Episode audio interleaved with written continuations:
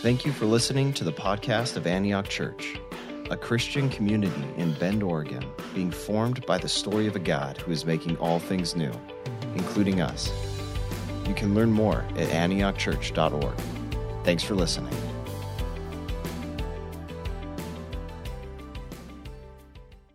So good to see you all, and I genuinely mean that. Uh, I've been away, if you don't know, for about the last six weeks, and uh, really is good to be back here and to see you all. I've uh, been hiding backstage all morning, and I'll probably keep doing that because I'm not ready to hug you or anything yet, but it's good from this distance, is good. So, um, this morning, I don't have as much of a sermon as I do just a conversation. And um, my hope is to try to fill you in and catch you up a little bit on uh, where I've been and what I've been up to. Um, and uh, I'm not sure exactly what I'll get through, but I wrote down some thoughts and uh, I'm looking forward to sharing them with you. So, is that okay? Okay, we'll see what happens. Um, so, many of you know that I recently returned from um, a three week silent retreat. And the hope was to disconnect from all the responsibilities and relationships that make up my life here in Bend and to create space to dig deep into my own story and into my own soul and to try to discern some of the places that were in need of attention and healing. And so I spent 21 days, most of the month of October, uh, staying in a cabin on Fox Island in Puget Sound outside Seattle. And I say a cabin, it was really an 80s mobile home in the woods. it was comfortable, but nothing fancy. And uh, I had no phone, no screens, no books, no music, no outside contact um, for most of the time. What I did have was a Bible and a notebook, a few bags of groceries, and a stack of firewood.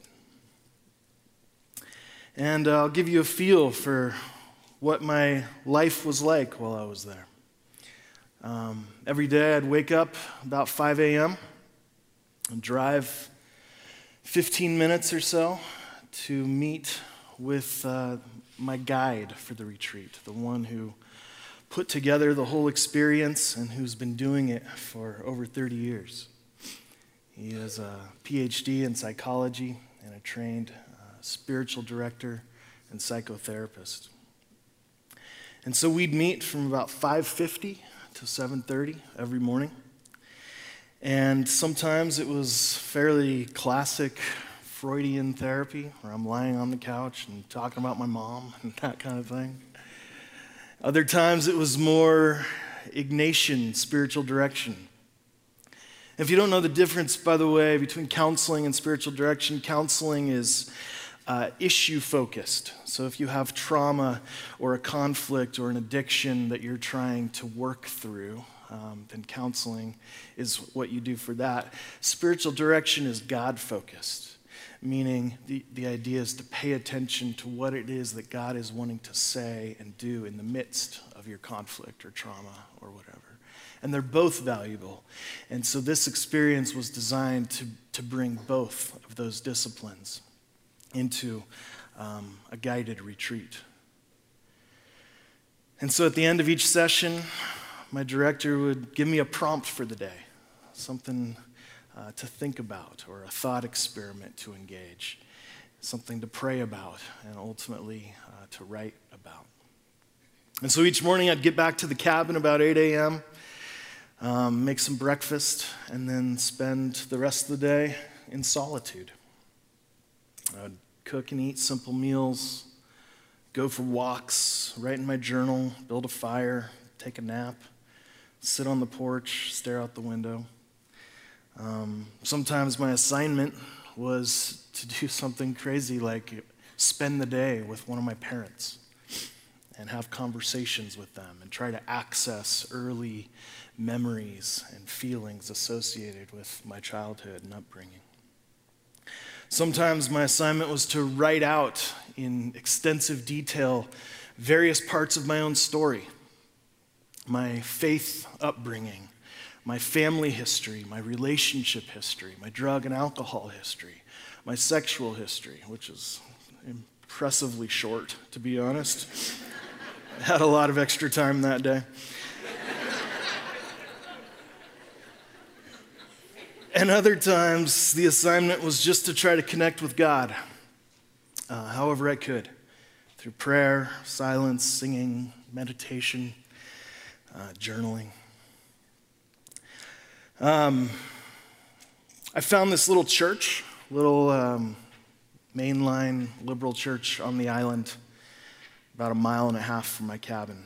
And uh, they had this prayer labyrinth in their backyard with uh, a really beautiful view of the sound. And so every evening, for the most part, I would either walk or drive over to the church and spend about an hour um, walking the prayer labyrinth as a physical act of prayer.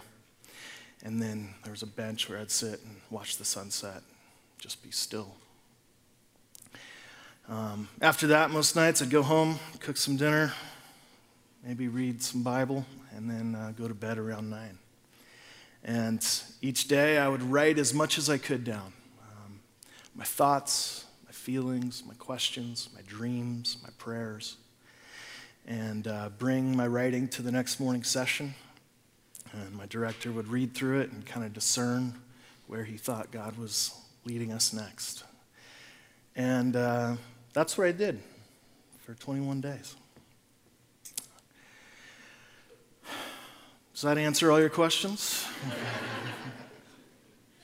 if we were having a conversation, I'd assume that your next question would be something along the lines of, and how was it? how did it go? And I would say, Do you really want to know? and I'm going to be honest. It was without a doubt the hardest thing I've ever done. Um, those 21 days were among the most difficult and least enjoyable of my entire life. You may remember all the jokes I made before I left about solitary confinement. they weren't that funny after all. It was lonely and boring and agonizing at times and scary at times. There's times where I felt like I was going crazy.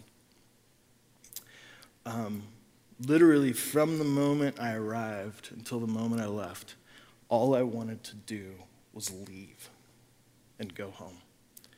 Like all my introverted fantasies of refreshing and recharging and resting, none of those things happened. It was long, hard, lonely days. And even now, when I think back to that cabin, it's not a happy place. Not a place I would want to go back to. In many ways, it really did feel like a prison cell. And that's just the solitude part. The therapy part was even harder. Dealing with 40 years almost of suppressed feelings is not something I would recommend trying to do in three weeks. I had, it turns out, so much pent up anger and resentment and sadness and despair stuffed deep down within my soul. And it felt like a excavator had crushed a sewer line and just crap was uncontrollably flowing everywhere. Um, this may freak you out, but I literally had no voice after the first few days from yelling and screaming so much.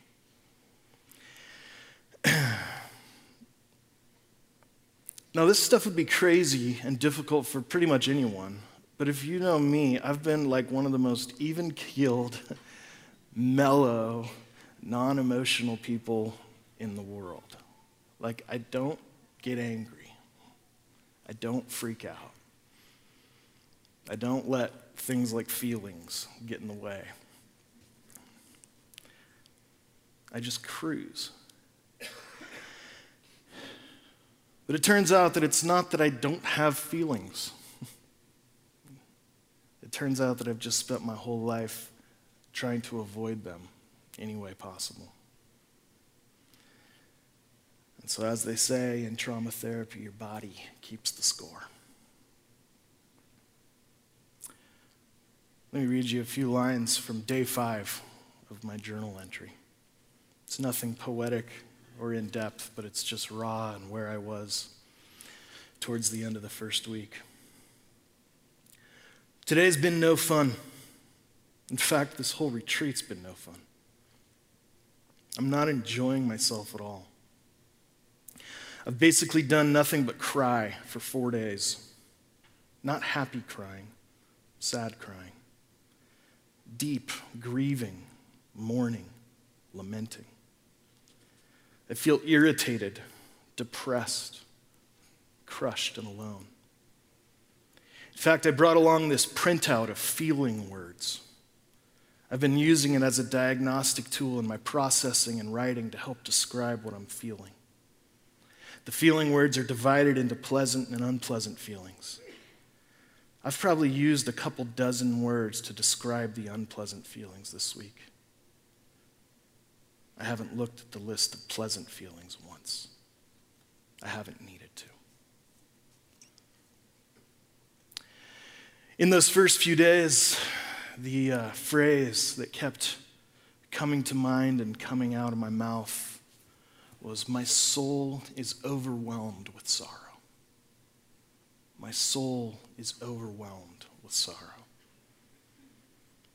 I didn't know how else to express what I was experiencing. I just kept saying that. And if I'm honest, the only thing that I could imagine feeling this bad would be like if one of my kids were to die. Like the worst possible thing I can imagine. Like it's not that dull, beneath the surface kind of pain. It's like that blinding, piercing kind of pain. My soul is overwhelmed with sorrow. I didn't remember exactly where I'd heard that phrase before, but eventually I found it. On Jesus' lips in the Garden of Gethsemane as he sweats blood and anticipates his suffering and death. It may sound a little dramatic, but that's where I was. And it's honestly what I felt like.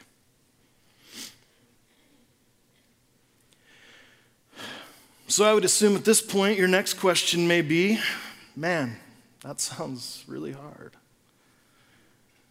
But were you able to meet God in the midst of all that pain? And I'd say, that's a really great question. You should be a spiritual director. um, have you guys read The Shack? Remember that 10 years ago or so? And they made a movie a couple years ago. I haven't seen the movie. And I haven't read the book since it first came out. But you'll remember it's this guy named Mac whose daughter dies, his little girl. And he goes into this cycle of deep depression and sorrow and despair. And he begins to question God and how a good and loving God could allow some, something so horrible. And Mac finds himself out in the woods and he ends up at this shack. And this shack uh, turns out to be the place where he meets God in um, bodily, physical, human form. The Father, Son, Spirit actually show up in human form. The Father is this African American woman named Papa, and Jesus as this Middle Eastern man, and the Holy Spirit as this Asian woman. And Mac gets to spend a weekend with them and pour out his heart to them and ask them all these questions and try to understand the meaning of the universe. And in the end, he comes away not with everything perfect and life fixed, but he comes away having experienced the profound presence of God. Um, it's been too long since I read that book, whether I don't know if I should recommend it or not, but it's an amazing idea, isn't it? To actually get to spend a weekend with the Father, Son, and Spirit, to talk to them, to listen to them, to be with them, to watch the way they interact with one another, and to literally sit in their presence. It would be amazing. And here's what I would say about my retreat it was exactly like the shack,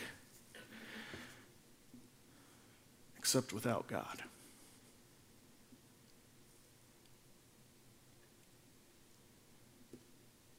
He never showed up.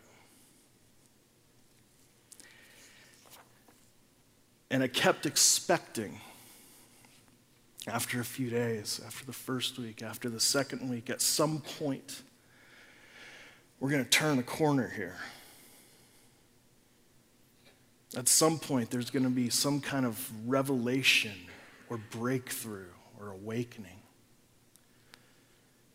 I kept thinking that psalm that weeping may tarry for the night, but joy comes in the morning. And I was having the worst time of my life, and it was hard and it was lonely, but I was sitting with this hope that at some point in this three weeks that God's going to meet me here and he's going to redeem all this pain. And he's not going to solve all my problems or fix me or heal me or whatever, but at least I'll know that he's here and that he's with me and that he loves me.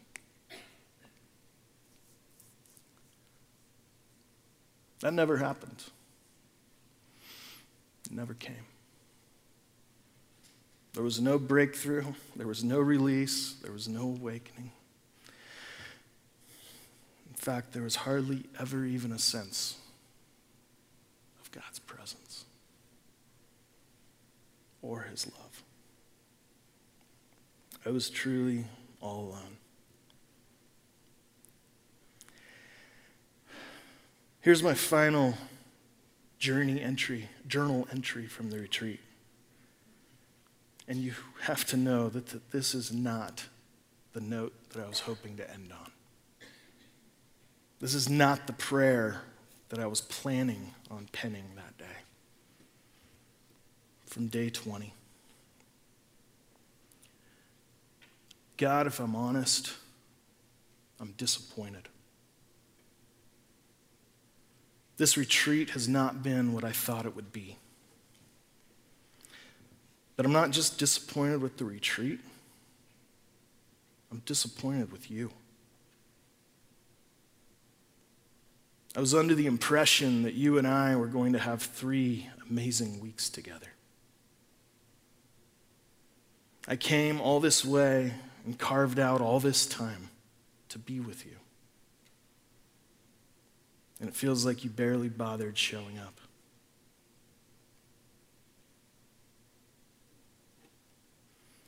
God, if I'm honest, I don't feel very loved.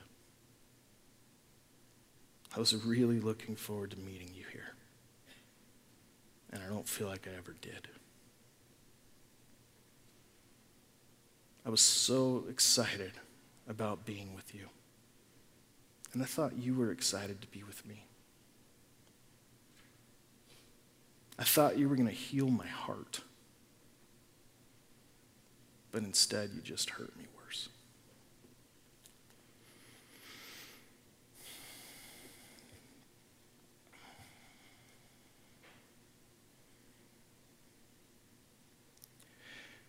Uh, you have to know this is not the way I was hoping this retreat would end.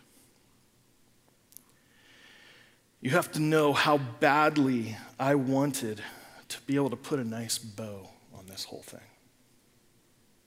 You have to know, even as I thought about you guys and coming back and giving a report, you guys generously freeing me up and giving me the space to go away and to connect with God and to recharge and to come back new and improved Pete.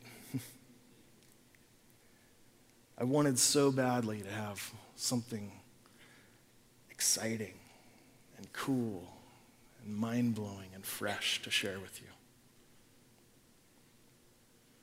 And I thought for sure, even in the midst of all of it, there'd be some kind of happy ending, some kind of bow. But there just wasn't. That was it. 21 agonizing days of sorrow and pain, and God never showed up.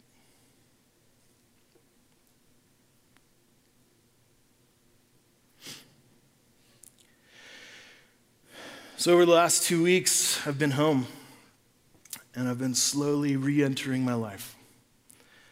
I've been processing what I went through and uh, processing with a hopefulness that even with the disappointment in the retreat, the disappointment with God, that somehow this whole thing in the long run would be beneficial or maybe even God ordained. that I could look back and see that there was only one set of footprints in the sand. I uh, haven't done much in the last two weeks. I've been in the office a little, mostly been at home with my family. Jen was up with her mom in Canada this week. You know, she's uh, walking through cancer. So I was home with the kids. Um, still recovering. I still feel mentally fragmented and emotionally fragile. In some ways, I think the retreat itself, as much as the intention of it was to help me process some of the trauma of my own life, I think it in of itself was a traumatic experience that I'm needing to heal from. And so I still am in process still recovering, still trying to put the pieces together and reflect on what it is that I went through and where it fits into the big picture of my life and my formation, my faith, and my discipleship to Jesus. So I don't have a neat, tidy bow to put on it, but I do have a couple thoughts. And I'd like to take a stab this morning sharing just a couple thoughts in reflection. In many ways, this retreat was modeled after Jesus' 40 days in the wilderness. And again, my guide and director is the one who de- designed this whole thing. He owns the properties, he uh, kind of curates the entire experience. And this is the tradition that he's part of is inviting people to follow Jesus into the wilderness, so to speak. And so Matthew, Mark, and Luke's Gospels all tell us that after his baptism, the significant moment where Jesus is publicly named and affirmed as the beloved of the Father, immediately after his baptism, Jesus was led by the Holy Spirit into the wilderness to be tempted by the devil.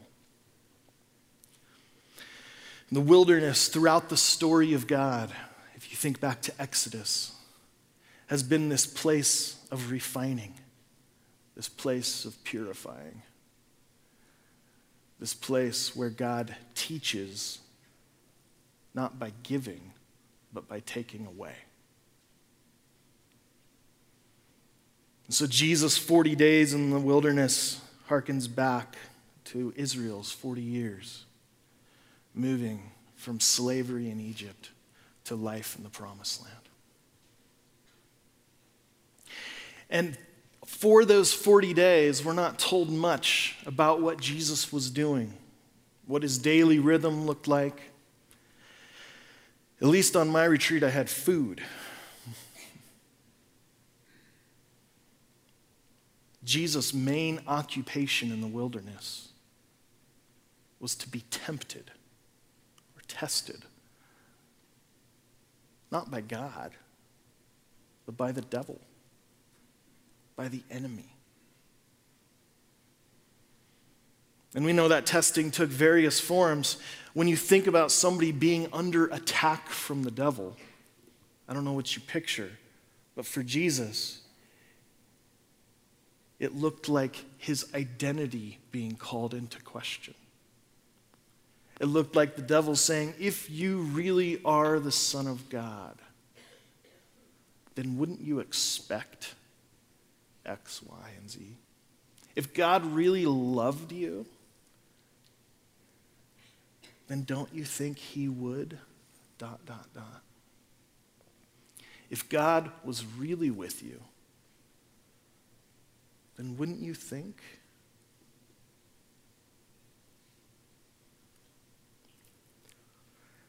Here's my question. Whatever it is that went down in those 40 days, they ended. How do you think Jesus felt when he came back from 40 days in the desert?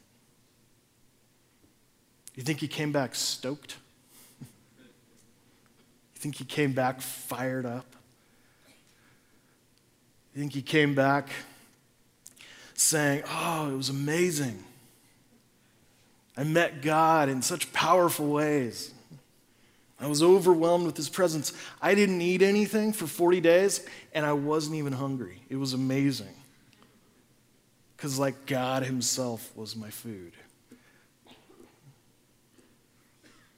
You, sh- you guys should try it. you think that's how he came back? We don't know much, but Matthew tells us this in chapter 4. After fasting 40 days and 40 nights, he was hungry. On one hand, you're like, yeah, no duh. But what an interesting detail to add into the story. This intense, epic spiritual experience. And the only information that the gospel writer tells us is that he was hungry. Jesus didn't come out of the wilderness full, he came out empty. He didn't come out of the desert fired up he came out weary and wounded. He came out hungry. He came out lacking. He came out longing. You might even say he came out unfulfilled, dissatisfied, and maybe even disappointed.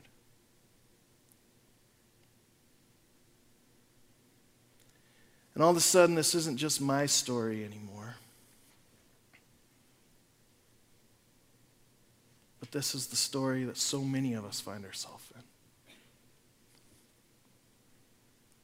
And it's not some particular retreat or literal desert or literal shack. It's just your life.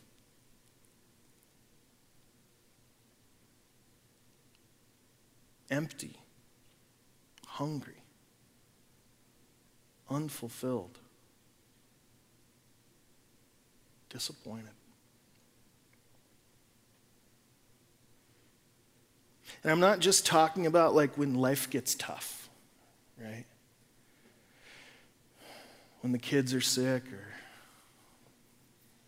the bank account's empty or when work's hard or whatever. That stuff's real and it matters. But I'm talking about something deeper than that. I'm talking about when you bring God to your mind, there's nothing. I'm talking about when you look up, it's like there's some sort of ceiling or, or a wall between you and heaven. I'm talking about like when you look deep into your soul and there's nothing there. And you start feeling crazy. And maybe even you come somewhere like this to church and people are singing songs and clapping their hands and raising their hands in the air and praising God. And it's like, what's wrong with me? What does it feels like everybody else is somehow connected to something that I'm missing out on. And maybe even you do your best to be disciplined and to nourish your soul in the Lord in the ways that you know how through prayer, through scripture, through community, through communion, through worship, through solitude, through whatever your spiritual disciplines or practices are. I'm going to do the stuff. I'm going to create space. I'm going to position myself to hear from God, to meet with Him, to be with Him. And He's gone dark. There's no one on the other end.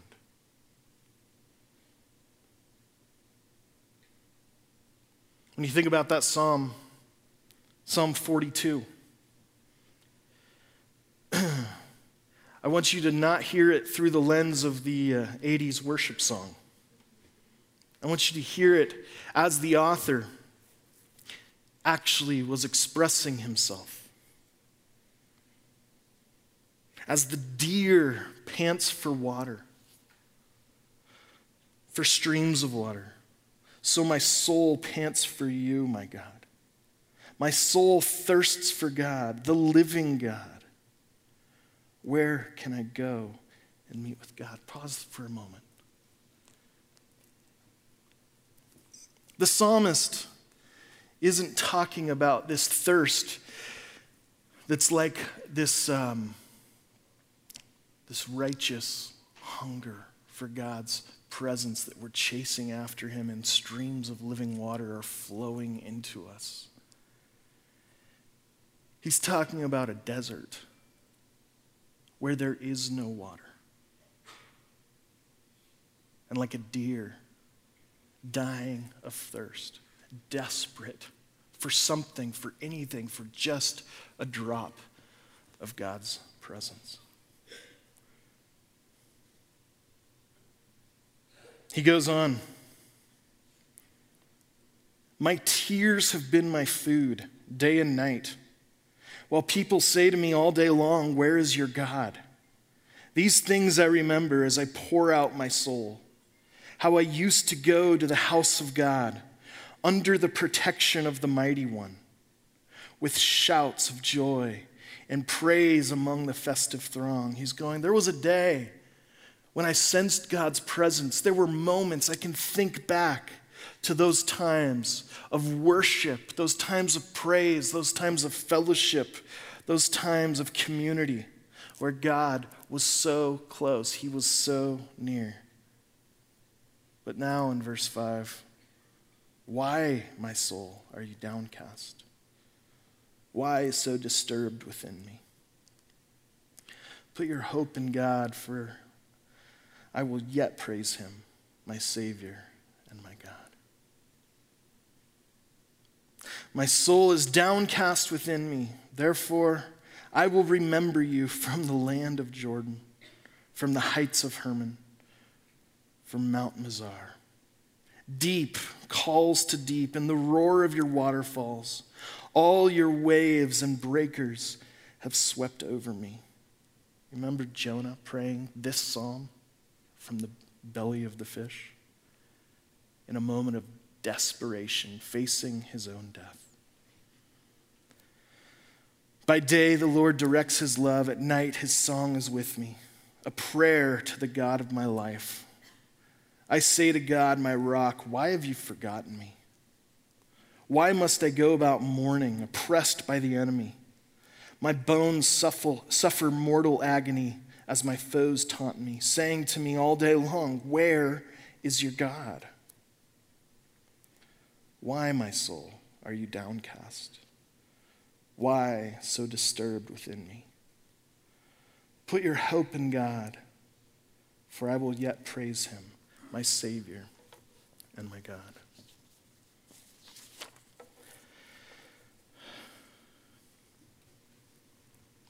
There were moments in the cabin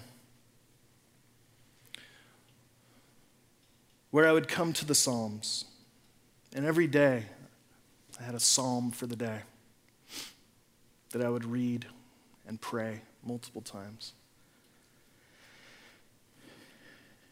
And if I'm honest, the only real comfort was when I would get to a psalm like this, and this one specifically. and say, man, this guy is even more messed up than I am. and there's others that are even more graphic, more hopeless, more raw, more honest. Like I'm so angry at God. And he feels so far away that I wonder if he even exists. Like it is so dark, it is so hard, it is so quiet right now that I don't know if he is even real at all. Or this is all just some imaginary myth.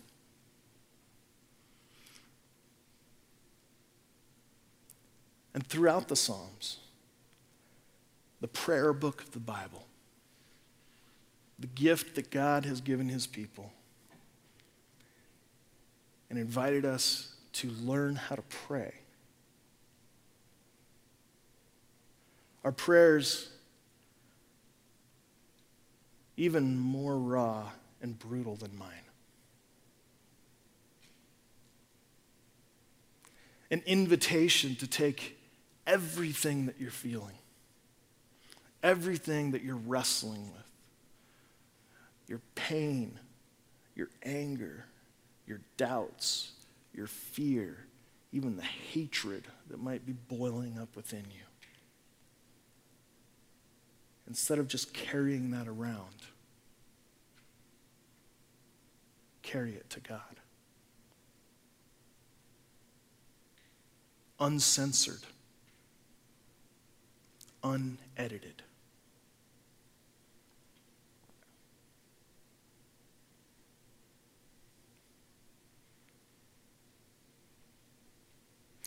It can drive you crazy,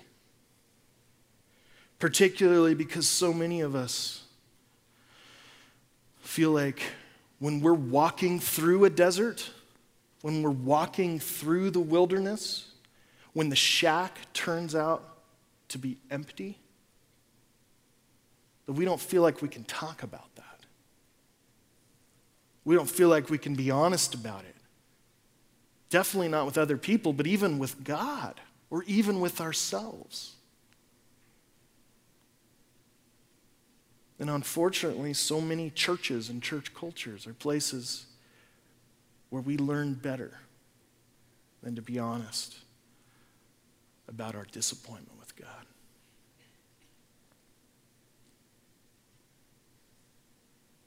And it's such a tragedy.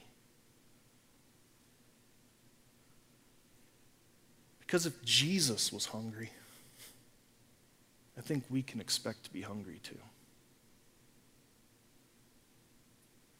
And if the Spirit led Jesus into the desert to be tempted, to be tested, to be alone, and he came out empty and lacking and unfulfilled, then I think we can expect those seasons as well.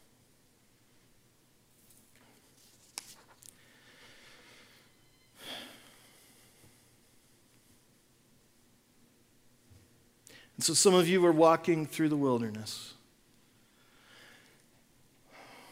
This is what Christians for many years have called the dark night of the soul. It doesn't just mean when life gets hard or stressful, but it means radio silence, a dullness, a numbness, an emptiness a sense of void, of lack. That you wonder if God's there at all. And you feel like you're moving further and further away from Him. You feel like you're going crazy. You feel like you're the only one that's not connected. And you don't sense His presence, you don't sense His love. I don't know for sure, but I've heard it estimated that at any point in any congregation, somewhere around 20% are walking through a wilderness.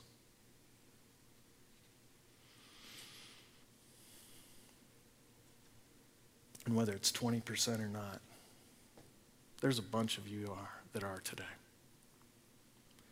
And if you aren't today, it's coming soon.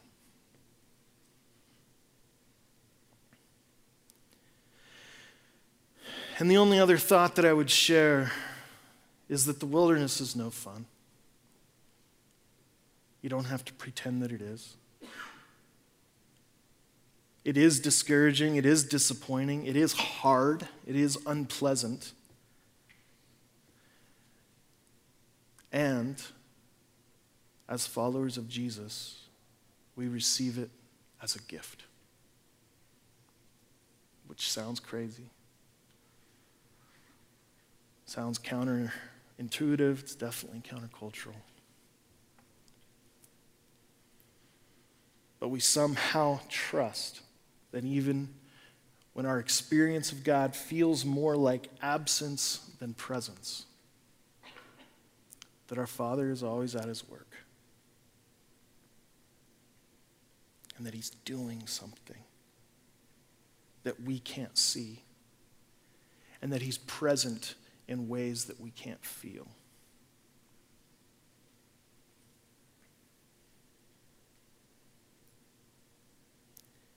And I think part of what God does as we walk through the wilderness is help us to separate our feelings of God from God Himself. And not to confuse our ideas about God with God Himself. Our feelings of God's presence, our sense that He's with us, is not the same thing as God's presence. And our ideas about God, our beliefs, our doctrines, our theology, our spiritual vocabulary, our ideas about God are not the same thing as God.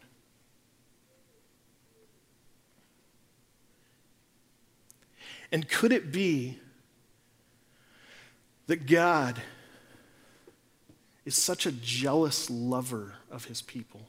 And hear that in the best possible way. Such a relentless pursuer of his bride. Such a compassionate father for his children. That he wants us to seek and to find him as we seek him with our whole hearts. And the only way we'll really find him is when he exposes that we've been worshiping our feelings and our ideas of God rather than God himself.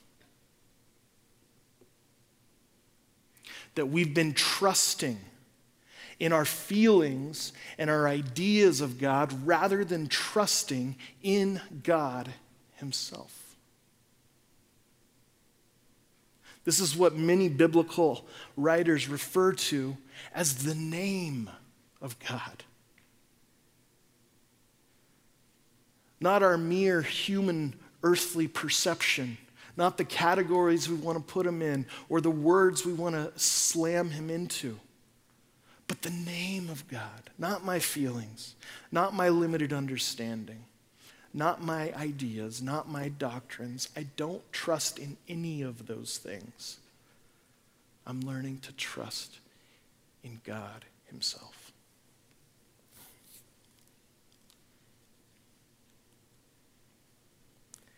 This is what happens in the dark night of the soul. This is what happens in the wilderness. This is what happens in the empty shack. And the end result isn't that we come back just with more robust theology or more passionate feelings, but that we come back with a radical trust in the real God who is there even when we don't feel him who loves us even when it's hard to believe, and who is at work in our lives in ways we can't even begin to imagine. So, in those moments when I find myself saying, My soul is overwhelmed with sorrow, and I'm repeating the prayer of Jesus in the garden. I'm not saying that I know how Jesus feels. I'm not saying my experience in that cabin was as painful as his experience in the garden. It wasn't, not even close. I'm not saying I know how Jesus feels. I'm saying he knows exactly how I feel.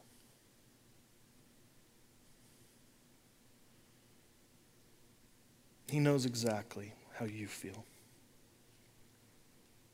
Whatever darkness, disappointment, pain, and absence of His presence you're enduring.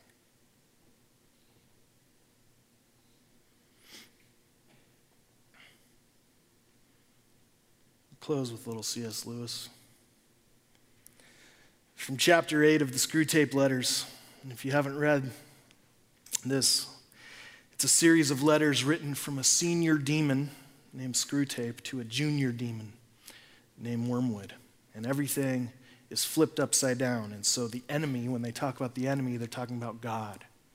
And when they're talking about the patients or the creatures, they're talking about you and they're talking about me. And Lewis was somebody who experienced this dark night of the soul, had much to say about it, and listened to the conversation between these two demons. Sooner or later, he withdraws. He's talking about God. Sooner or later, God withdraws, not in, if not in fact, at least from their conscious experience, all those supports and incentives. He leaves the creature, you and I, to stand up on its own legs, to carry out the will, carry out from the will alone duties which have lost all relish. It is during such trough periods, much more than during the peak periods, that it is growing into the sort of creature He, God, wants it to be.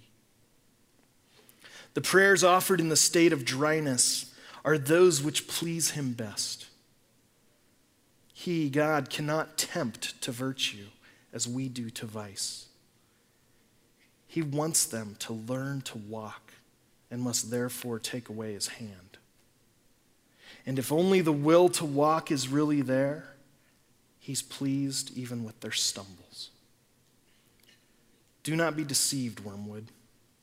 Our cause is never more in danger than when a human, no longer desiring, but still intending to do our enemy's will, looks round upon a universe from which every trace of him seems to have vanished and asks why he has been forsaken and still obeys.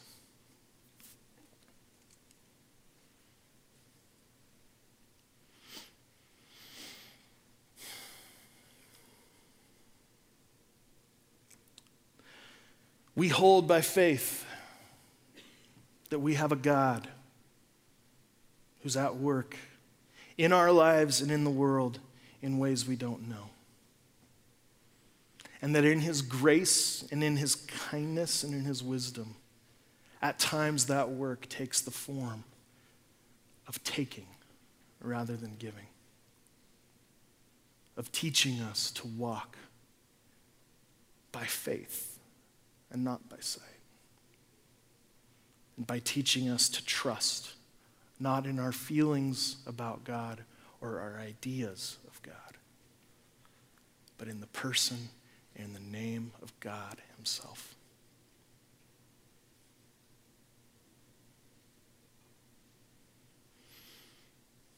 And so we come every week to this God, this Father, this Son, this Spirit, with nothing to offer except our own neediness, our acknowledgement that we are dependent upon Him. And like Jesus, we come hungry. We come longing. We come looking for Him to be the one that restores our weary souls. So I'll invite you to come to this table this morning and come hungry. Come needing God, learning again how to need Him. And especially for those of you that are in the wilderness, walking through a dark night of the soul, come as an act of faith, radical dependence upon Him, acknowledging that nothing in this world can satisfy your heart, but that He has the words of eternal life. And the other thing I would say is receive prayer this morning. As you carry around your doubt, your shame, your guilt, your anger, your frustration, your disappointment, or whatever it is that's going on in your life, don't carry it around, carry it to God. And we have people here that would love to pray for you today. Take advantage of that. That's part of why we need this, why we do this.